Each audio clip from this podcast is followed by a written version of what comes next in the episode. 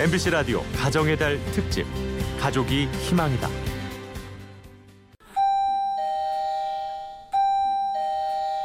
세상에서 가장 슬픈 벨소리가 울립니다.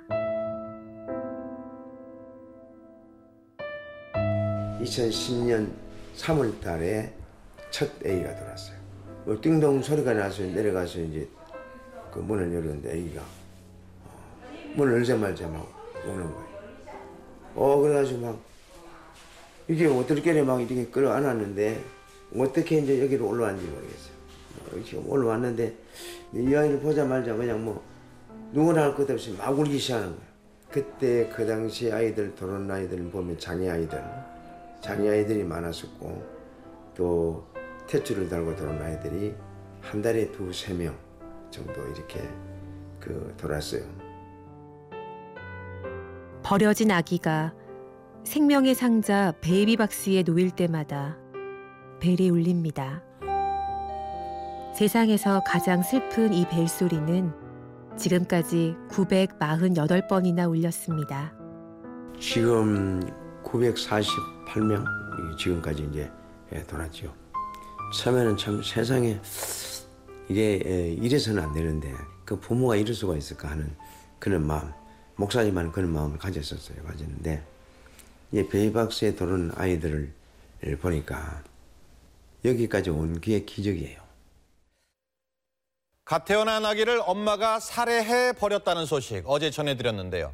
이 아이를 버리는 끔찍한 일 이번 달에만 벌써 네 번째입니다. 대책은 없는 건 이종락 목사는 교회 앞에 버려진 한 생명을 만났고 그때 그는 베이비 박스를 만들기로 결심했습니다.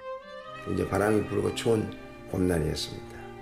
새벽 3시 20분에 전화가 와서 받으니까 죄송합니다. 아, 미안합니다. 이 밖에 그 아이를 갖다 놨습니다.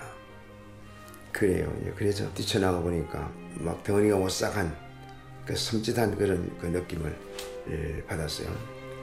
그래서 얼른 아이를 데리고 올라오면서 이 아이들을 안전하게 갖다 놓을 수 있는 어떤 장소를 제공할 수 있으면 좋겠다. 그렇게 만들어서 설치를 했습니다. 박스를 둘러싼 논란도 있는데요. 베이비 박스가 오히려 아동 유기를 조장하고 있다. 부모의 죄책감을 덜어주고 아이를 더 쉽게 포기하게 된다면서 이 박스를 없애야 한다는 사람들도 있습니다. 이, 이 현장에 있으면 그 사람들 소리는 들리지 않습니다. 제, 죄송하지만 그거는 뭐 그 전혀 본질이 아니잖아요. 이 본질은 생명이란 말이에요. 물에 빠진 사람을 놔두고 어, 이건 뭐 누워 와서 건지고 어떤 방법으로 건져야 된다. 어? 자격증 있는 사람이 와서 건져야 된다. 이러고 있으면 안 되잖아요. 그러니까 빨리 건져야 돼 빨리. 이거는 먼저 본 사람이 해야 돼요.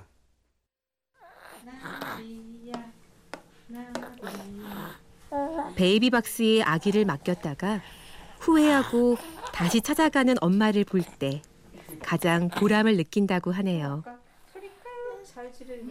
또 이제 좋았던 그 일은 베이비박스에 맡겼다가 상담을 통해서 다시 원가정으로 돌아가는 그 아이들 또 어, 목사님 음, 그러면 졸업할 때까지 좀 키워주시면 졸업하고 난 뒤에 직장 생활을 해서 방을 얻으면 데려가겠습니다. 음, 어, 1년 키워주고를 하고 이제 받았는데 8개월 만에 찾아갔어요. 어, 그러면서 목사님 찾아갈 수 있는 기회를 주셔서 너무 감사합니다. 어, 찾아가면서 그렇게 눈물을 흘리면서 음, 고맙다고. 그래도 지금도 가끔 전화가 와요. 이제 이런 이런 것들은 참 보람이죠.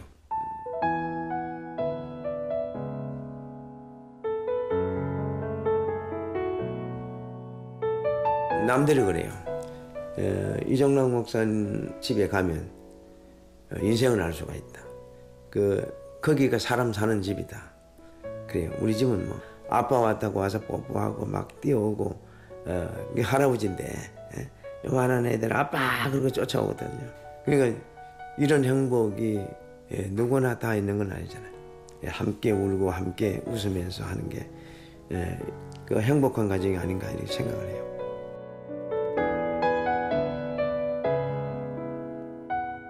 세상에서 가장 슬픈 벨소리를 희망의 찬가로 만들고 생명을 품는 따뜻한 상자를 만든 그는 벨은 더 이상 울리지 않고 박스는 더 이상 열리지 않는 그런 세상을 바랍니다. 우리가 이제 끝내 에, 우리가 해야 될 일이 뭐냐면 베이비 박스가 문이 열리지 않은 거거든요. 또 어, 미혼모들이나 뱃속에 있는 아이들이 안전하게 보호받고 생명이 정말 존중받는 그런 에, 사회 나라 이게 이제 에, 이루어지는 것이 제 꿈입니다. MBC 라디오 가정의 달 특집 가족이 희망이다. 오늘은 가정과 생명 지킴이 베이비 박스를 운영하는 이종락 목사를 만나봤습니다.